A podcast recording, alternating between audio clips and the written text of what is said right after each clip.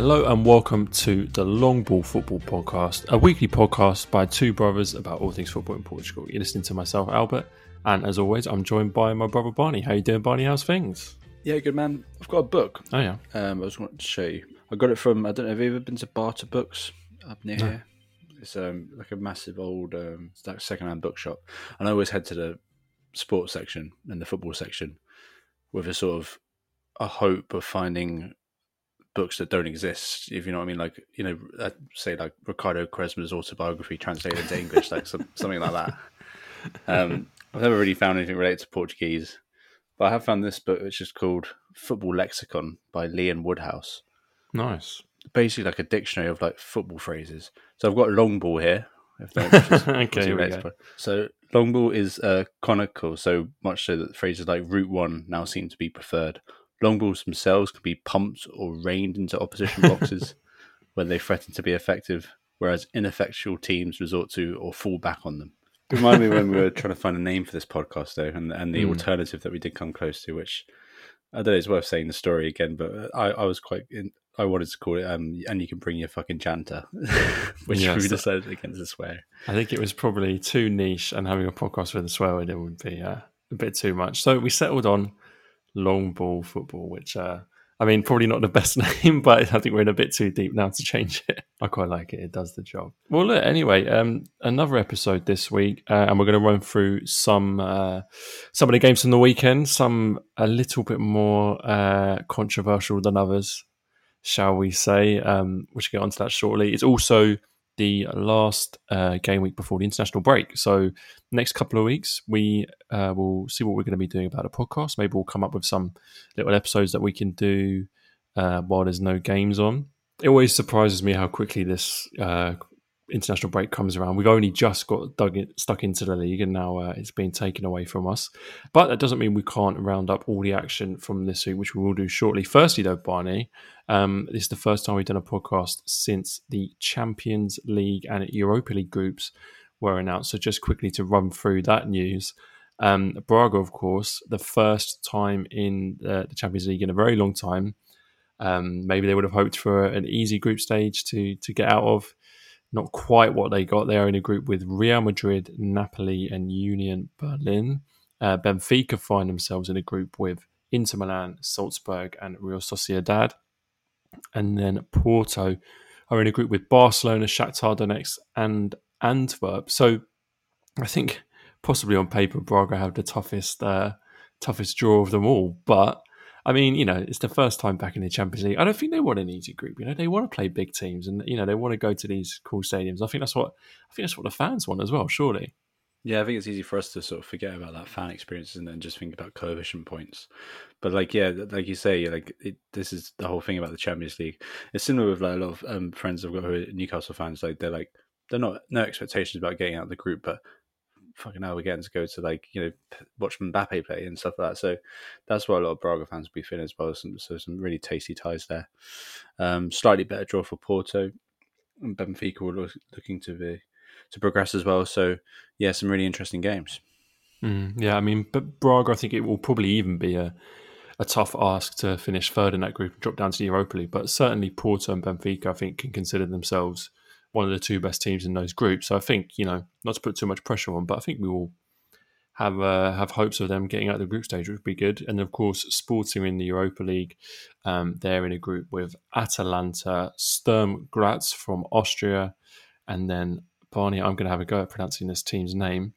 Rakov Chetova. Could not tell you, mate. Could not tell you. But um, sounds like a group which Sporting could top, to be honest. And, uh, you know, they'll have ambitions to go pretty far in the Europa League as a competition. Um, but look, let's not waste any more time. Um, and let's get into the action from the Primeira Liga this week. And on this podcast, Barney, we of course enjoy all the uh, the the good things that Portuguese football offers us. We we enjoy the the wonderful side of, of the Primeira Liga, but we don't shy away from the ugly side. And I think we definitely saw um, the ugly side of the Primeira Liga in Porto's one-one draw with Arouca, and of course the scenes which followed uh, the game, which we will come on to shortly. On the pitch, we were treated to a game that was as entertaining as it was shambolic. Um, it was a game with 22 minutes of stoppage time, um, a game where Arouca went 1 0 up in the 84th minute and were on track for a historic win in his Estadio Dragao. Um, there was then a final 20 minutes of madness where VAR considered two penalties for Porto before finally giving them one at the third time of asking. That penalty was then saved by Ignacio de Arruabarrena.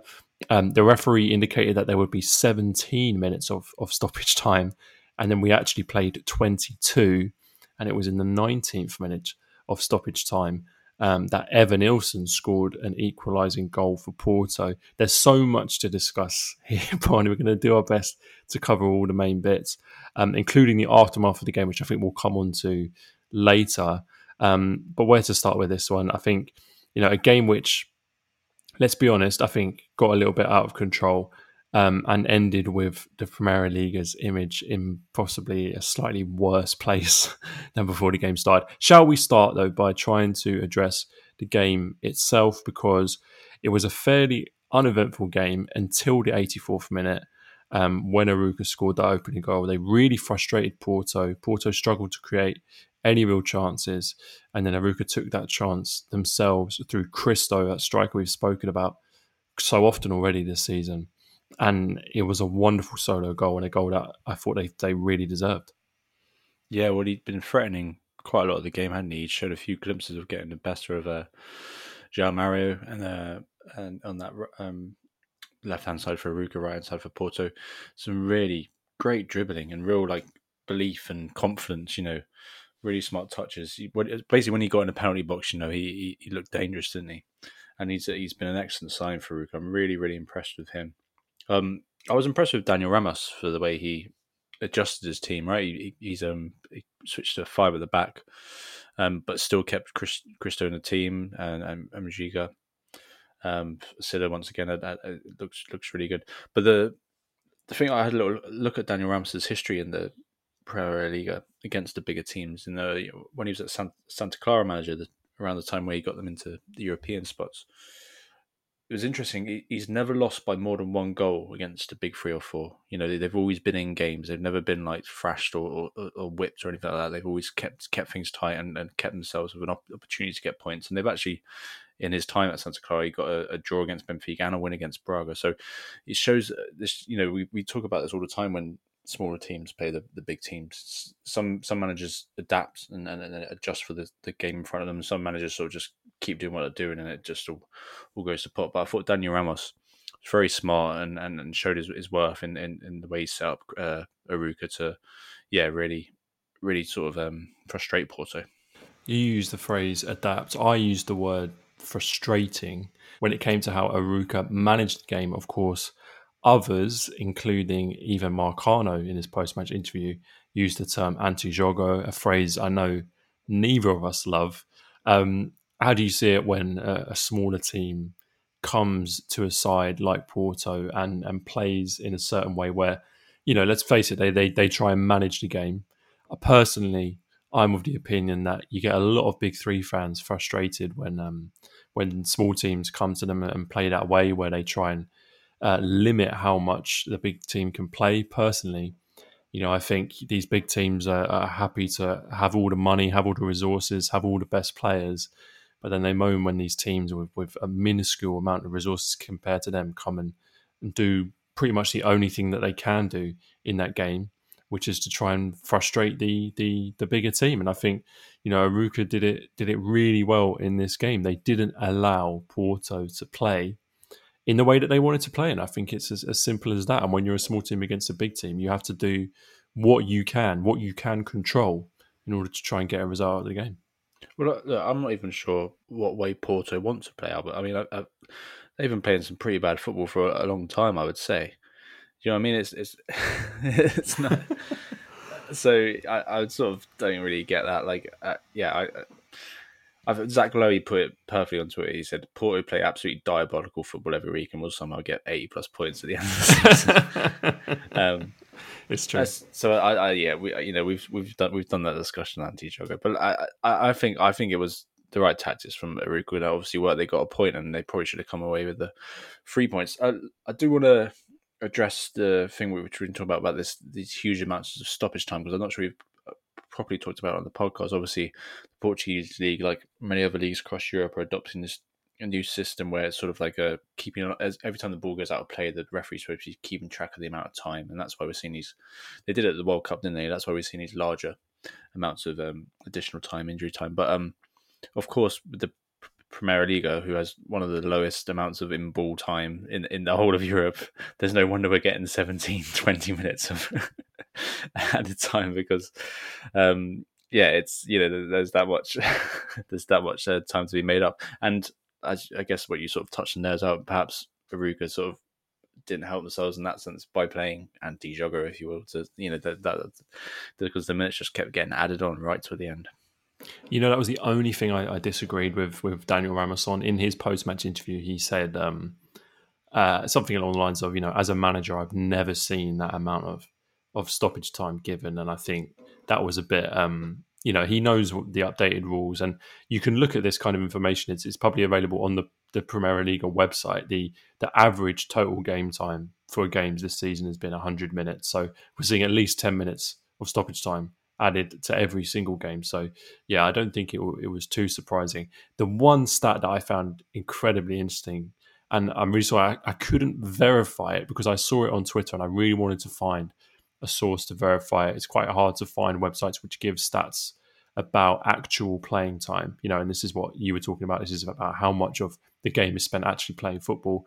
And I think I saw recently some stats where the Premier League was one of the lowest. You know, out of 90 minutes of football, Premier League was averaging something like 54 minutes of actual playing time and, and, and games. Just as an example, I think the, league at the top was predictably the Premier League, and they were averaging sort of 65 uh, minutes of actual playing time. Well, Barney, in this game of 112 minutes played, there were only 64 minutes of actual playing time. So, you know, they did complain about the extra time, and I think it perhaps was a little bit suspect that they gave 17 minutes and we played 22. But the one thing you can't say is that this this stoppage time wasn't justified because um, it absolutely was. But I, I, I, want to talk about Porto. I mean, you alluded to it, Barney. The simple fact is they're not playing well, and a lot of Porto fans were kind of disappointed after the game and disappointed at the referees and the VAR. And we're going to come on to that in a second. But I think um, the simple fact is that, that Porto are just not playing well enough at the moment. You know, they came from behind to get a point at home against Arouca. Um, they've they've done that so much this season. Um, they did they came from behind on on the opening day of the season against Moreirense. They were one 0 down in that game. They relied on a late goal to make it two one. It was another late goal that they needed um, against another newly promoted side in Farense. That was their second game of the season. Again, very unconvincing. And then in the third game last weekend against Rio Ave, they scored two goals in stoppage time um, to win the game, and that was against a team who's, who's, who's experienced a transfer ban and hasn't signed a single new player. So, you know, I don't think anyone can really look at that performance from Porto and think it's anything other than than what we expected. You know, they're, they're a team struggling to create chances. They've sold their most creative player. Their best players are out of form. Their manager is currently serving a, a touchline ban because he can't control himself. And I think they're very, very lucky to have 10 points from four games. And, and let's remember, they're currently unbeaten. I think they're very, very lucky to still be um, unbeaten in this league. The signs are worrying, but I think there were some positives. And, and for me, the positive, Barney, was in midfield, um, especially when Alan Varela came on, because I thought with Varela and uh, Gonzalez in midfield, I think they did look uh, pretty decent. And those two new signings, I think, could be the basis of a pretty good midfield. Yeah, when Varela came on, it just sort of gave Gonzalez a bit more of an opportunity to to get forward. And then you know, you, uh, uh, Iván Jaime came on, got the pre-assist, and um, and then Borges got the assist, and Evanilson put it in. Like there's, it does feel like there's new players to come into this Porto team, and that that, that also feels very much needed. It just it's just a question of how conscious Conceição's going to do it and how quickly he's going to do it because he you know he, he does usually like to take his time before integrating new players into the team. Um, just to sort of flip it back to out for the sort of positive angles, I thought obviously Arab Arruabarrena, an incredible save for the penalty.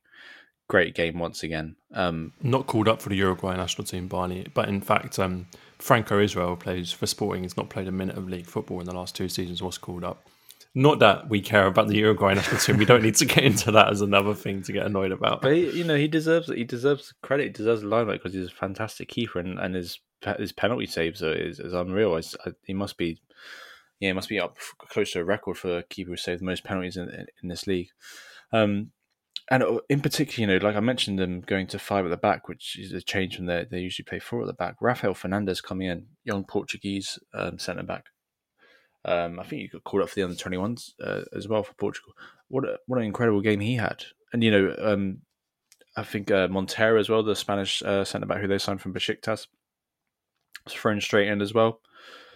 Looked really good. So they they they they play, they did play really well defensively um, to frustrate Porto.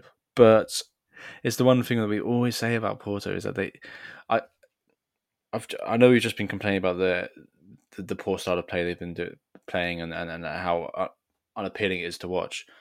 But there is something incredible about the way that they always fight to the end. Like and and in that sense, you do have to give Conceição a little bit of credit and the players because they they always have that never die attitude. And and and you know it's got my point once again. Just think about how far they could go if they combine that attitude with actual uh, footballing ability on the pitch. They'd be they'd be a very decent team.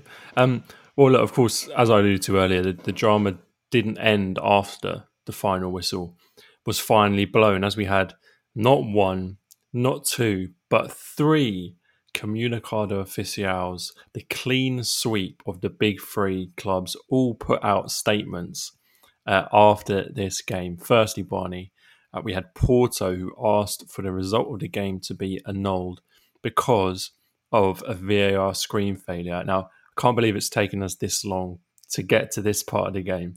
But for anybody who perhaps was under a rock and didn't see what happened during the match, there was a moment, I think it was in stoppage time or right towards the end of the game when Porto 1 0 down. They're chasing the game, uh, and referee is told to go and look at uh, the VAR screen for potential pe- penalty on Mehdi Taremi.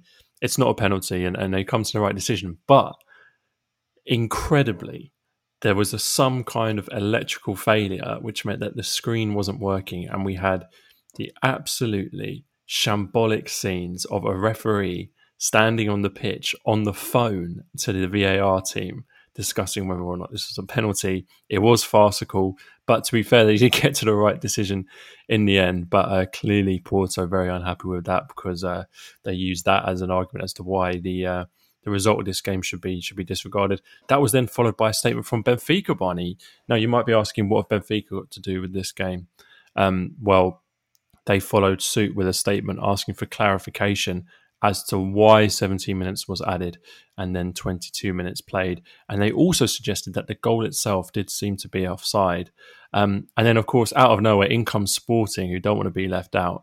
And they put out, which for me was the most incredible statement, because it basically said, without naming him, it was basically a statement that said Mehdi Taremi dives too much and he is damaging the reputation of the league. Um, it was quite extraordinary, to be honest with you. Porto's uh, statement I thought was a little bit rich to criticise the VAR and the referee, considering the referee gave them 22 minutes of stoppage time. Um, it was three times the ref, ref, went to consider giving them a penalty. Um, they did get that penalty in the end. Benfica's was kind of inevitable, wasn't it? Really, we're used to that. But then Sporting's was just hilarious. I thought they just didn't want to be left out of, of all the drama. I don't want to stir things up, man, but I do think the goal was offside. But look, the, the, the, it did look a little bit offside. out to say. a little bit offside, man. There's some of the tight calls they've been calling recently as well. Like, but look, I think um, we've already discussed about why the, the amount of minutes are being added, and I think that's that's exactly why there was 17 minutes, uh, maybe and plus 22 in this game. Um, I think it's such a shame because the the the whole discussion and so much of of Twitter afterwards was there was so much about conspiracies and not conspiracies, sorry, but like you know dodginess and people paying and uh, by whether that stuff has happened or not. I think what's really unfortunate in these situations when we, you know we want the league to be better perceived. We want you know it. it it just doesn't sit right when there's so much uproar and, and it's so much finger pointing and so much like you know I just don't think it helps things. I, I, I, I, I we all know that the, the refereeing standards aren't great in the, in this in this league. To sort of undermine all these all these things by sort of suggesting corruption and stuff, whether there is or not, it just doesn't feel like it's the right thing to do. No, it is. It is a certain lack of professionalism that um, does damage the reputation of the league, and I think that's a that's a good place to lead this actually. And I do want to just add one last thing, which was that during the game and as it was happening, you know, my my kind of um, I found it quite amusing, basically, and, and and and you know, I think that's one way of looking at the situation, which is that Portuguese football at times can be farcical and it can be kind of incredible to watch in in, in a hilarious way. And I have to say, I in a quite macabre way, I loved watching this game because it was just ridiculous and and and incredible. But I think not everyone shares that opinion, so I don't want to disregard the opinion of those who, to be honest, were quite angry after the game was finished. And you know, I know from a lot of the responses that we got on social media, my tone was a little bit more humorous, and some people um, were, were rightly quite quite angry at the situation because you're right, you're completely right. It does damage the reputation of the league, and if this league wants to be cons- taken seriously, not just by um, the fans, not just by sort of third party viewers. You know, it needs to kind of act in a more professional way than it is now. Um, the one thing I'll just say, Barney, is that you can either laugh or you can cry. And and honestly, this time I was absolutely pissing myself. It was it was unreal. I, I would like to see a, a, a, thread on Twitter of all the um, the the sort of quote tweets where people were suggesting what the guy was saying down the phone. I thought yours was quite good about the Chinese order. I really liked. Was it Sam Fonseca's? Where it's like, "What's up?" I thought that was a really good. I think there would be a, a, great little thread of the yeah, yeah. different one. Yeah, um, new meme format. Absolutely. Yeah. um, well, let, us let's, let's move on, Barney, and talk about another game because all of that drama overshadowed another game this weekend, arguably the biggest game of the season so far. You know, uh, as I said in our Portugal preview uh, preview article, a Classico of sorts, as uh, Braga took on Sporting in the quarry. Um, the first time any of the top four have played each other in the league this season. Obviously, a game of great interest. Um, and in contrast to the Porto game, which preceded it, uh, I thought this was uh, an entertaining watch for all the right reasons. Really good game of football between two good teams. Sporting took the league through Pedro Gonçalves in the first half. They thought they doubled that lead uh, when Morten Hjulmand scored from range, but that was ruled out by VAR for offside as sporting players were judged to have uh, uh, blocked Matheus's view. And then Braga with a wonderful, wonderful free kick courtesy of Álvaro Djaló to tie the game uh, later on. It ended 1 1, and I think on balance, um, I think Braga probably will be slightly happier with that result than Sporting just because they did have the ball in the back of the net twice. But in my opinion, I think it was probably a fair result, a very balanced game, uh, and two teams who look very good this season. Yeah, I think it was a very balanced game. I think both teams had their moments. Um, Sporting are particularly good uh, in in the first half. I thought, um, and it was really interesting to see these two teams face up again uh, after. I was just sort of just reminded, but Sporting beat them five 0 last Christmas, didn't they? Uh, despite Braga's um, finishing third at the end of the season, you know, that still reminds me that you know Sporting had that ability to heap on a heavy defeat to this Braga team. But I think that the journey of both these team, teams have come on since then. Braga sort of obviously grown and got better, and so I think this was always going to be a much tighter game. I think, yeah, Sporting. I, I mean, first of all, Pedro Gonçalves' finish. I, I just he didn't touch the ball. He, it was his first touch, which is what I love because he did so many little feints and you know his feet got close, but he didn't actually touch the ball. Let it roll, let it roll, get close to the goal, and just hit it into that top corner. I mean, it, it, you are you are sort of forgiven to um, forget he's got that in his locker because you know he, he's a hell of a finisher. And I remember the, the, the season where he, he burst onto the scene, how, how, much I talked about his finishing, and I think we were we were comparing him to I don't know if I even compared him to Michael Owen at one point. You know, just he, he, I'm not sure. He'd thank you for that, Barney. More charismatic, hopefully. I'm thinking Michael Owen against Argentina. You know, yeah, yeah, yeah, in his um, but look, great player, and uh, and was it Diomande in the build up for that who, who put that ball through? You know, and how impressive he was in this game. He, he really showed because at points Braga was sitting quite far back, and Diomande would just get forward, not afraid to you know push right up, comfortable on the ball, find those little passes, find those little gaps. Um, he, he was really impressive, and with Inacio as, as well, having um, a really good start to the season. The, those those two just I really really like, and, and I think we're starting to see like uh, uh, how Amo wants to play, like and how key those two centre backs are going to be because they they're the ones that always starting the moves. They're the ones always comfortable on the ball. They've both got great passing ranges, can get the ball through the lines, forward up the pitch, and um and and, and I think that that's exactly how Amo wants to play. Yeah, I think you're spot on. Those two players, Inacio and Diomande, if they're both playing at their best, I think they're two of the best young centre backs in the league. And it's really pleasing not just to see Diomande doing well because, you know, I think he definitely overtook Inacio in terms of reputation last season, but great to see Inacio doing well because his, his form did take a dip last year. And it's important to remember that he is a young player, still learning learning the game and, and you know, he can't play games on his own. He relies on his teammates either side of him. He's got a, a left wing back on on his side who loves to get forward, so he's not protected very often. So those two playing well, I think, is is a is a huge positive for Sporting. Um, and I think Sporting look in a really great place. I think you know they've got great strike partnership. Pedro Gonçalves is, is scoring goals. Um, they've got Nuno Santos playing well. Their centre backs are playing well. They just signed a really exciting right wing back. They've they've signed a great central midfielder who's going to play alongside Morita, who looks who looks pretty good. So they look really really strong all over the pitch, and I think it was a, a credit to Braga that, like you said, last this time last season they lost the game five 0 I don't think that was a kind of accurate result in terms of how the difference between those two teams at the time, because obviously Braga finished above Sporting in the league last season. But I think it does show that you know we're talking a lot about this Sporting team who signed what is it, nearly 50 million euros worth of players. So, you know, they spent a lot of money this season. Braga spent comparatively less money, but they looked, um, they really held their own and they looked equally good in this game. Um, it was a game defined by two great goals. And, and, like I said, the free kick from Álvaro Djaló, I think, um, was a goal of, of quality that deserved a result from this match. You know, when you score a goal like that, you deserve to get something out of the game. So, um, yeah, I think hopefully both teams will look back at this as, as a positive result and see it as them them playing very well. Álvaro Djaló is a player who I, I, I definitely haven't given enough attention to over the past season or two. He, he, I mean, I, I, saw. Well, it's worth remembering that he was playing in Liga Three um, just over a year ago, and uh, under Artur Jorge, and Artur Jorge obviously promoted him to the senior team when when he got the managerial job. Has used him mainly as an impact sub, but he's got some big. He's got cropped up with quite a few goals throughout last season, and obviously this one was a an incredible finish. And um, he's he, he looks like you know we we talked a lot about Braga's transfer dealings this summer, but I think you know our, our um, completely personifies the job that Artur Jorge has done in terms of player development and bringing a team forward. You know, with the, you know getting getting more out of his players, instilling confidence. Um, you know, I think that he's a he's a prime, real prime example of the job that Artur Jorge has done.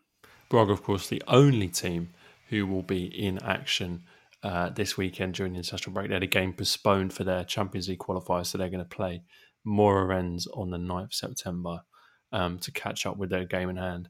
Um, let's move on, Barney, and talk about Benfica versus Vitoria. Um, as the listeners will, will know, we mention it every week. We write a weekly preview article for the PortuGOAL.net website where we preview all the action that's about to come up in uh, the Primeira Liga this weekend. Uh, and this week, Barney, well, last week, I should say, I dedicated a, a fair chunk of that article to this game, Benfica versus Vitoria. Um, and I described how this was definitely going to be Benfica's toughest game of the season so far. And so naturally, Barney, they won the game 4 0, their most emphatic victory of the season so far. In my defense, it was a very tight game right up until the moment when Vitoria scored a spectacular own goal. And honestly, Jorge Fernandes will not score a better header in his career. It's just a real shame that was in uh, his own net. And then, of course, João Mendes decides to fly kick Nicolas Otamendi in the chest, which uh, the referee decides on balance is probably worth a red card. And I think I probably agree with him. Um, from that point on, then Benfica were in complete control of the match. Um, a real tough one for Vitoria because you know they started off so well, and even Barney, I thought with ten men, they still had a decent go of the game. But I think when you're playing with ten men against the Benfica side with the type of quality they've got, it's going to be really hard work.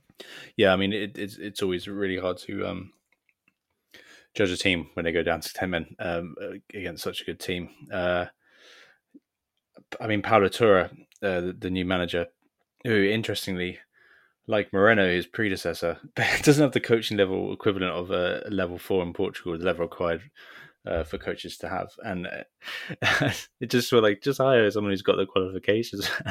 but look, I'm uh, I'm surprised we haven't seen much change to the eleven for, Tory. You know, they've they very much kept the same team that's played most of the start of this season, um, and they they obviously have a lot of players to come in. Uh, you look at like Nuno Santos, the ex Benfica player, has only played three minutes. Thomas Ribeiro, the centre back, zero minutes. Ricardo Mangas is injured, and the player who, who has made the most impact to the eleven is João Mendes, who they signed from Chaves, who's got a goal and assist and now a, red card and just 144 minutes. But yeah, I, the point I'm trying to make out is that you know I think the international break has come at the right time for Vitória and and and Paulo Turra, the new manager. They'll they'll want to just get get on the training ground, maybe change up change up the formation, bring in some some of the new players, and going to sort of have a fresh start after this because uh, yeah, you, you, know, there's nothing you can do against Benfica when you're down to down to ten men.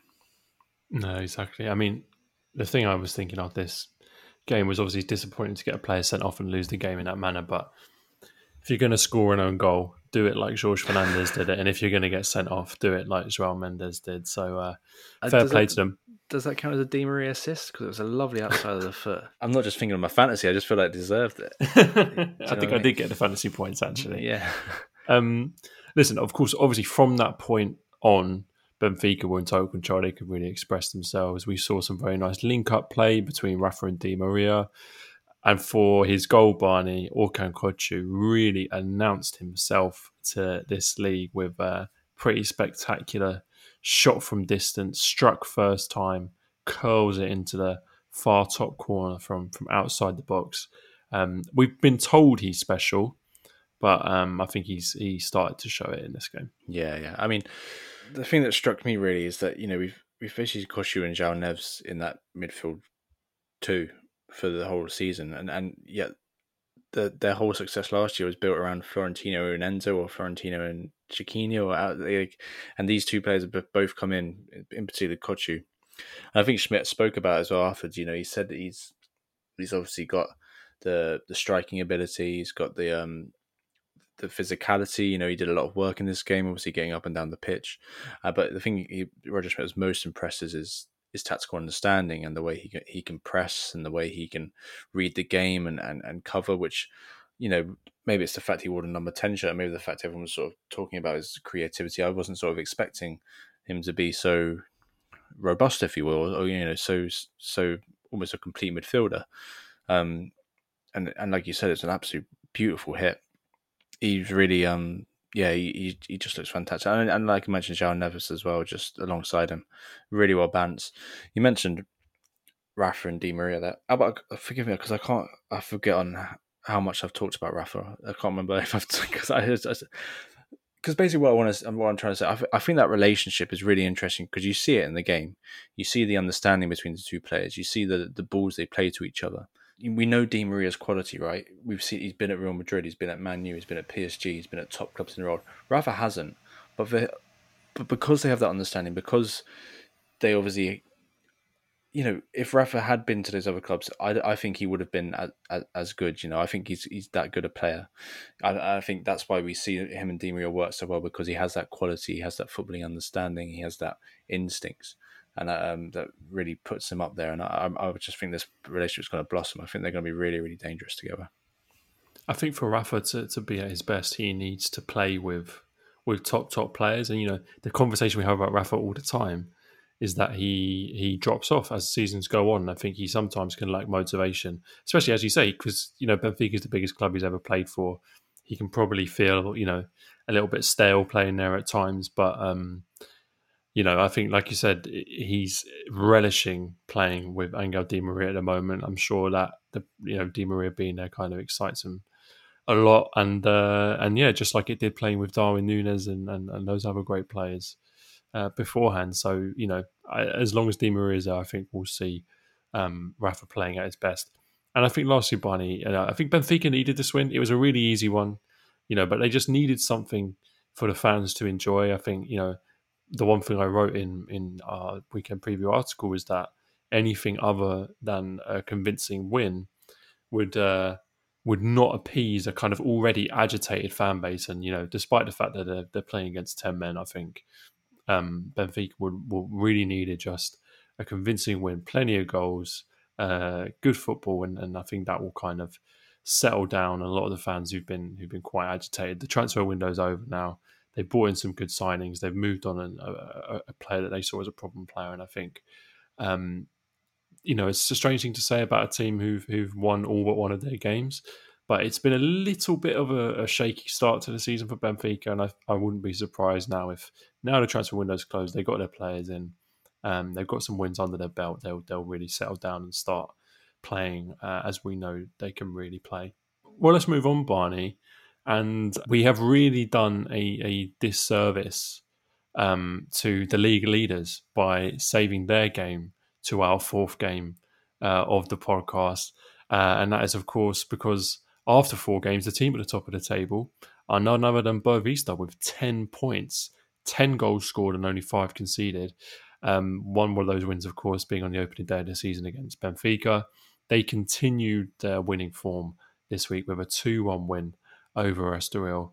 And week after week, they continue to prove those of us wrong that thought that they were really going to struggle this season because there's no two ways about it, Barney. They they look really good. Yeah, and I can't remember if we've properly discussed their their transfer situation as well. I think we thought they were under um, well alluded to the fact that they've obviously under a lot of financial restrictions with their the way they've been um, managed. But um, like Rio Ave, they were they were unable to sort of make um, any signings this summer. So uh, Petit is obviously Petit is obviously using uh, the, the, same squad that he had last year, minus those departures. Someone described it really well, and forgive me, I can't remember their name, but they're a team that uh, aren't afraid to take risks, but they, they don't sacrifice the defensive stability. And I think that perfectly sums them up. But particularly when you look at the likes of Pedro Malheiro, you've got one of the goals in this game, the right back, marauding right back, if you will, who get forward. So on your meet on the left hand side where he plays. Um, I know it was Ferreira this game, but you know despite these guys taking risks and getting forward, the rest of the team counteracts that and balances it out. And you look at players like Sebastian Perez, who is certainly a player I haven't. You know, we always I always go to Makouta. He's my go-to midfielder to praise from that Boavista team.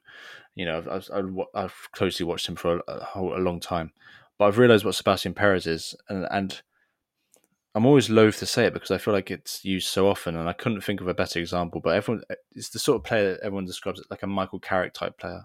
You know, those midfielders who they don't, you know, you don't obviously see what they do. They do a lot of work. Uh, every player says they're their favorite player to play with, but you know, he's not scoring bangers, or you know, they don't have these on-field characteristics that make them stand out, like someone who's got just tons of energy or someone who's got like the, the flare passes or something like that. Just just a midfielder who's so stable, so calm, um, just t- tidily goes about their business.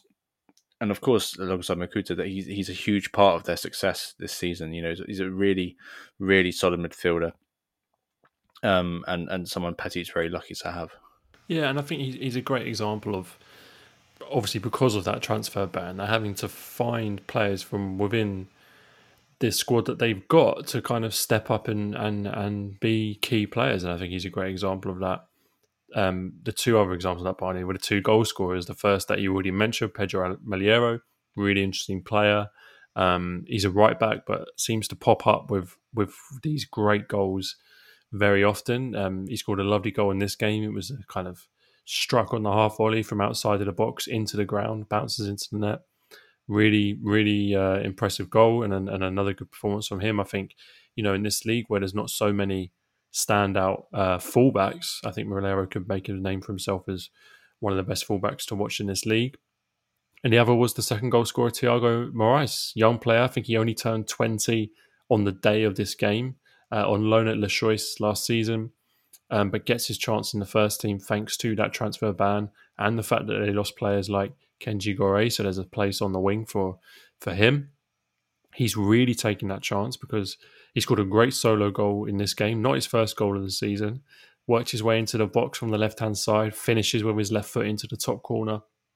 I think, you know, like I said, just a really good both of those players examples of of how uh, Boavista have, have found players from within their squad ready to step up.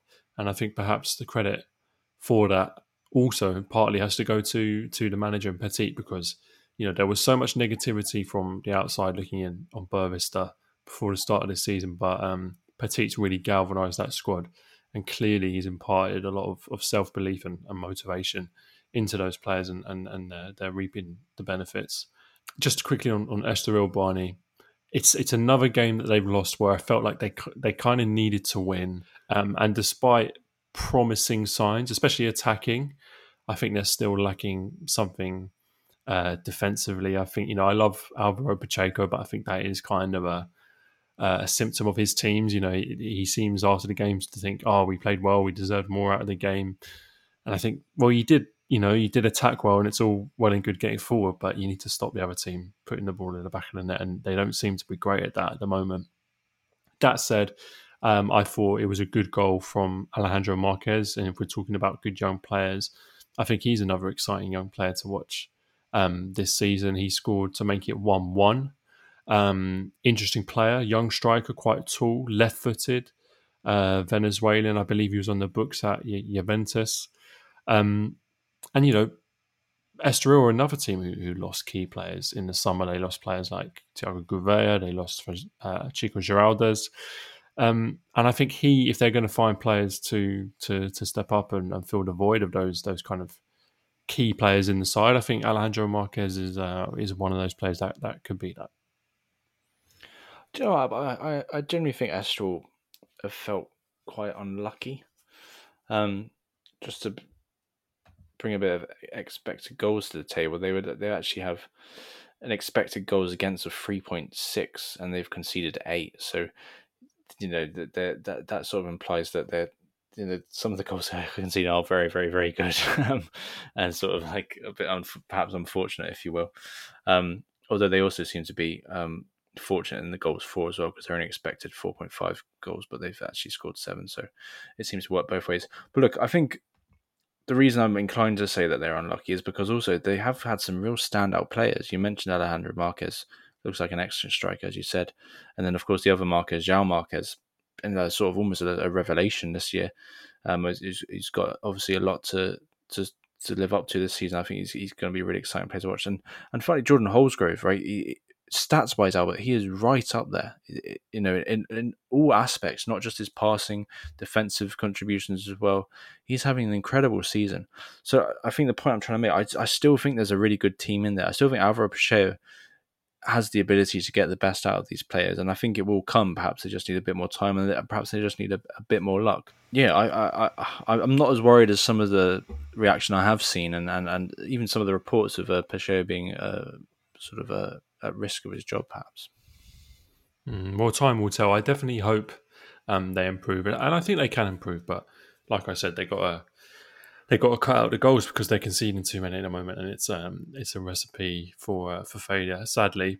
Um, well, let's do one last game, Barney, um, because I wanted to make time to talk about Moreirense, who got their first win of the season, an important 2 1 win over Chaves away from home. Um, they went ahead through Allen in the first half. Uh, they saw a second goal ruled out by VAR for offside. They thought they might have thrown it away in the second half when a, a mistake let Chaves back into the game, but uh, they got a late winner from uh, Camacho, which gave them three points. Um, and although it was quite a tight game on paper, they had quite uh, similar stats to two teams. I think it was a three points that that Moreirense deserved. I really, really thought that this was yeah. I, just because of Chaves performances recently, I really thought Moreirense were going to get something from this game, and I was excited to see you know some of their players have an opportunity. And um, I'm not afraid to admit I captained Kodisang in my fantasy team. I real hopes, and of course he's one of the one attacking midfielders who doesn't get a goal or assist. but look, obviously get you know the likes of Allen um, who I was very excited to watch this season. You know, a lot of uh, promise of him last year, and looks like a really exciting little creative midfielder in behind uh, Luis Camacho as well, uh, another winger that I'm excited to see. Both putting in really good performances and, and, and really causing Chaves a, a lot of problems defensively. I think I've said it in our pre-season show as well. I think those those three players, Kodisang, Allen, and Camacho, are going to be really really important for for Moreirense. There's so much creativity, there's so much promise, um, and particularly Alan Alba. I don't know why it's, it's, it's probably the name. It is the name, but I just I'm just really drawn to him. He just looks like a really interesting player. Well, he scored a really good goal, and uh, the thing I like about Moreirense, Barney, I'm going to make a comparison for you and the listeners that I, I hope you like, and it's that for me, Moreirense are, are the Portuguese Burnley. You know, the last time we saw them in the Premier League, they were you know the sort of Lito Vidigal side. They played negative football, just staying up by the skin of their teeth. They got relegated. They bring in an interesting manager. They sign some interesting players, and they come up and they're playing interesting football. And uh, kind of reinvented themselves a little bit for me in, in, in, the, in the way that they play. Um, it's a really incredible style of football to watch. Um, so fast on the counter attack, loads of small, quick players that can build up from the back quickly. Um, and I, am really enjoying how they play. They play good, positive football. They played exactly the same way against Porto, uh, and they nearly got a result in that game. They tried to play the same way against Famalicão, and Famalicão I thought actually did well and showed them a lot of respect to kind of frustrate them. They got a draw in that game, but I just think it's great to see uh, a smaller team in this league um, being promoted, playing that kind of football, and and and and getting good results from it. And you know, I hope they get a few more good results. I think they deserve this one. They also look really well balanced. You know, the the, the starting eleven that they went with this. Uh, I mean, uh, the fullbacks Fabiano and Frimpong, I think, are really good, and, and they've got the Maracas, who, who's been in this league before, and, and Marcelo as well, a bit of experience, and Franco and Ofori are, a, a, decent holding midfielders. So I think that starting 11 in particular is very, very strong.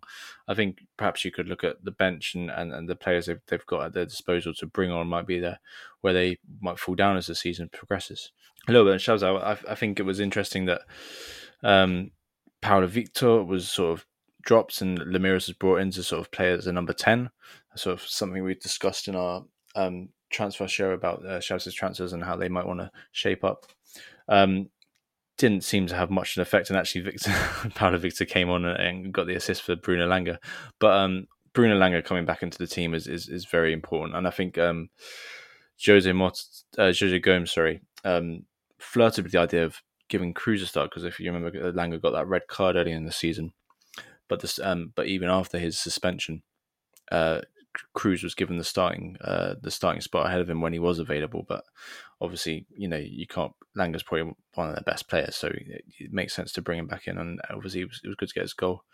Um, but once again, I, would maybe suggest another team who are quite looking forward to the international break to get a bit more time, and because they they have been quite active last few days of the season. So um, in the transfer window, sorry. So they'll, they'll, they'll be looking to sort of settle on a team and and try and build from that. I mean, you talk about fantasy team fails, Barney some of us kept faith in Bruno Langa in their uh, fantasy team starting 11, despite their 5 0 loss last week. And they were repaid with a cheeky eight points thanks to his goal. Lovely job. Um, but yeah, just just lastly on Chaves Barney, um, I thought they were better in this game. They weren't amazing, but they were better. I thought they were lucky to get the goal. They had a few chances which I thought kind of flattered to deceive a little bit, chances that they didn't really make a lot of that weren't particularly dangerous. I'm I'm getting slightly worried, Barney. They have they have an air of, and forgive me, they have an air of the Paços de Ferreira about them. You know, when we at this stage last season when it was Paços and Maritimo. To be fair, it was two teams who lost the first. Well, they actually went on to lose the first ten games of the season. But it was at this stage, those first four games where you haven't got a win in your first four games. You go into international break and you just need to get a win from somewhere. You need to start putting points on the board because these losses they keep mounting up, don't they? they and they can they can come quickly, and, and, if you're not careful before you know it, you can get into a situation where you've gone five six games without a win, and you know I think that can affect the players mentally. So I think it really is important for for Chaves to to I mean, it's such a stupid thing to say, but they need to start winning games because they've got zero points. But like you say, they, they made some interesting signs in the transfer window. So, you know, let's see if they, they back the manager because they've clearly bought in the players that he wanted, the player that he asked for. They gave him a transfer window. Are they going to stick with him?